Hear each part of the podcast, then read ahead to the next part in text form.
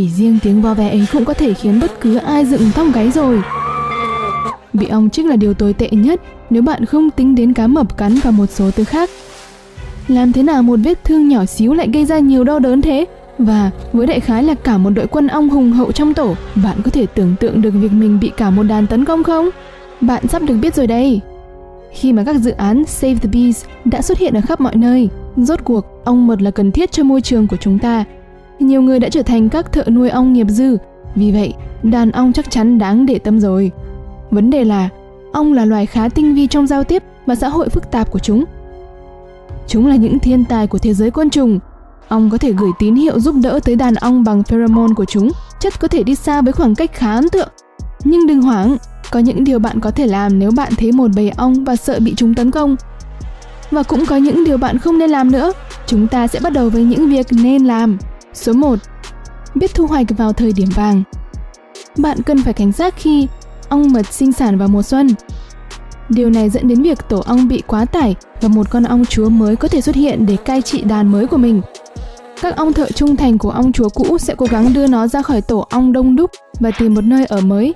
Đây là nguyên nhân mà bạn có thể thấy một số lượng lớn ong vo ve trong khoảng thời gian này. Nhưng hãy nhớ rằng chúng sẽ đầy ắp mật và siêu tập trung vào nhiệm vụ của mình. Vì vậy, lũ ong không quan tâm đến bạn đâu. Số 2. Có thể nhận diện loài ong mà bạn đang đối đầu. Khi bạn phát hiện ra một bầy ong, đừng hoảng sợ.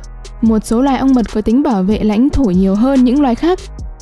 Ong giữ châu Phi có tính lãnh thổ đặc biệt cao và chúng sẽ bảo vệ tổ của mình bằng mọi giá. Ong giữ châu Phi nhỏ hơn các loài ong mật khác và vết chích của nó không độc bằng. Nhưng điều khiến chúng trở nên đáng sợ lại là số lượng lớn và tính kiên trì tấn công. Nếu bạn có thể xác định được loại ong hung dữ hơn, bạn sẽ có cơ hội lập lá chắn cảnh giác khi ở gần chúng. Số 3. Nếu một bầy ong đuổi theo bạn, hãy chạy đi. Chạy xa khỏi bầy ong theo một đường thẳng cho đến khi chúng ngừng đuổi theo bạn. Bạn có thể chạy vượt chúng đấy, chỉ cần chạy nhanh nhất có thể là được. Chạy theo đường thẳng rất quan trọng, bởi vì bầy ong trải rộng hơn chiều ngang của cơ thể bạn. Vì vậy, chạy zigzag sẽ không thực sự hữu ích. Chạy thẳng còn lợi hơn về mặt địa lý nữa. Bạn đã bao giờ bị ong truy đuổi chưa? Hãy kể tôi nghe trong phần bình luận nhé. Số 4. Che đầu vào mặt của bạn cho dù bạn mang theo chăn từ một chuyến dã ngoại, mũ trùm đầu hoặc thậm chí là áo sơ mi của riêng bạn, hãy sử dụng bất cứ thứ gì bạn có thể để bảo vệ khuôn mặt của bạn, đặc biệt là đôi mắt. Nếu bạn dùng chăn hoặc ga, hãy chắc chắn rằng bạn vẫn có thể thấy đường đi. Nếu bạn không có bất cứ thứ gì, ít nhất hãy dùng tay che mặt và đảm bảo bạn có thể nhìn được và tiếp tục chạy. Lũ ong sẽ cố gắng tấn công khuôn mặt và đầu của bạn trước, vì vậy việc bảo vệ những bộ phận này là rất cần thiết. Số 5.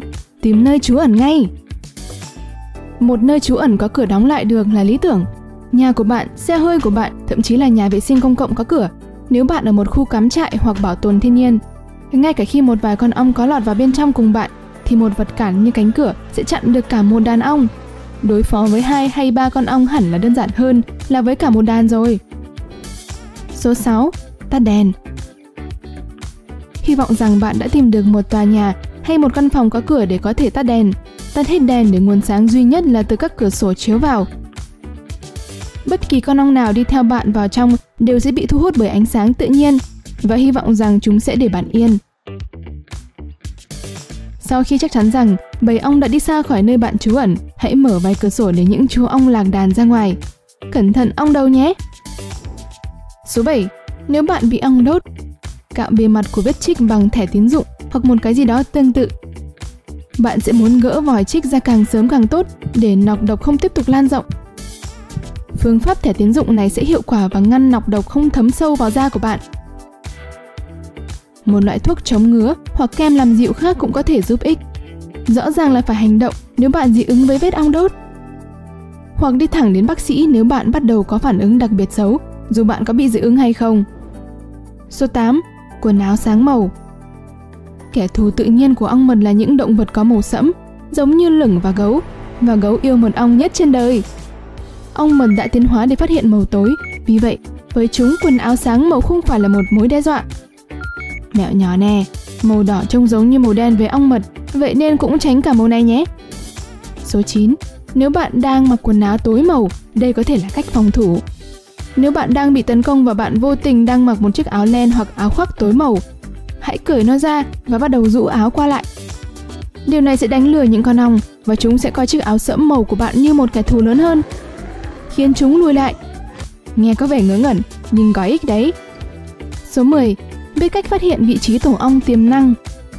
Bất kỳ lỗ hổng hoặc vết nứt nào cũng nên được lấp đầy xung quanh nhà của bạn hay bất cứ khu vực nào bên ngoài nhà bạn.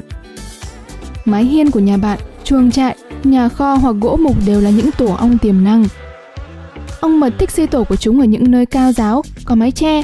Vì vậy, hãy chú ý đến cây của bạn nữa. Kiểm tra bất kỳ gara hay hiên để xe nào. Ong mật sẽ sử dụng bất kỳ góc hoặc kẽ hở nào để bắt đầu xây tổ và trước khi bạn nhận ra điều đó, bạn đã gặp phải một vấn đề lớn rồi. Số 11. Hãy chú ý.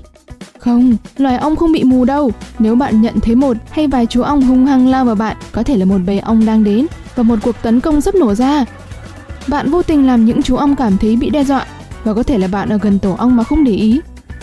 Nếu điều này xảy ra, chỉ cần nhớ, đừng đập ong và hãy chạy xa khỏi nơi đó nhanh nhất có thể. Bạn sẽ không phải nhắc tôi tới lần thứ hai đâu. Và đây là một số việc không nên làm. Số 1. Đừng đập ong. Tôi biết tôi đã đề cập đến phương pháp áo tối màu, nhưng đó là một khái niệm khác và mục đích của việc đó là để lừa lũ ong. Đập một con ong bằng báo, tạp chí hoặc vỉ đập ruồi sẽ khiến con ong và cả bầy ong tấn công hung hăng hơn. Con ong mà bạn đang cố đập sẽ gửi đi những tín hiệu cứu tôi và bạn bè của nó sẽ trả lời. Việc này có thể rất hấp dẫn và nó có thể là bản năng đầu tiên của bạn, nhưng tin tôi đi, nó sẽ chỉ làm cho tình hình tồi tệ hơn thôi. Số 2, đừng nhảy xuống bất kỳ chỗ nào có nước. Một lần nữa, có vẻ như là bản năng, nhưng ao nước đó không cản được lũ ong đâu. Mặc dù chúng không thể đốt bạn dưới nước, nhưng chúng sẽ đợi bạn ngoi lên để thở. Chúng sẽ bay quanh chiếc bể hay hồ mà bạn vừa nhảy xuống, lên chiến lược, và sau đó đám ong sẽ tiếp tục đuổi theo bạn. Vì vậy, hãy kiên định trước thôi thúc tìm nước nhé. Nó chỉ là một biện pháp tạm thời thôi. Số 3. Đừng để bất cứ thứ gì ngọt bên ngoài. Lũ ong thích những thứ ngọt ngào, từ mật hoa mà chúng vẫn tìm kiếm cho đến lon soda mở nắp của bạn. Bất cứ thứ gì ngọt ngào đều thu hút những con ong nói chung, vì vậy đừng để lại bất kỳ lon soda mở nắp, que kem hoặc trái cây chín bên ngoài. Ý tôi là bạn chắc chắn không muốn vô tình uống phải lon coca với chú ong đang ẩn náu bên dưới.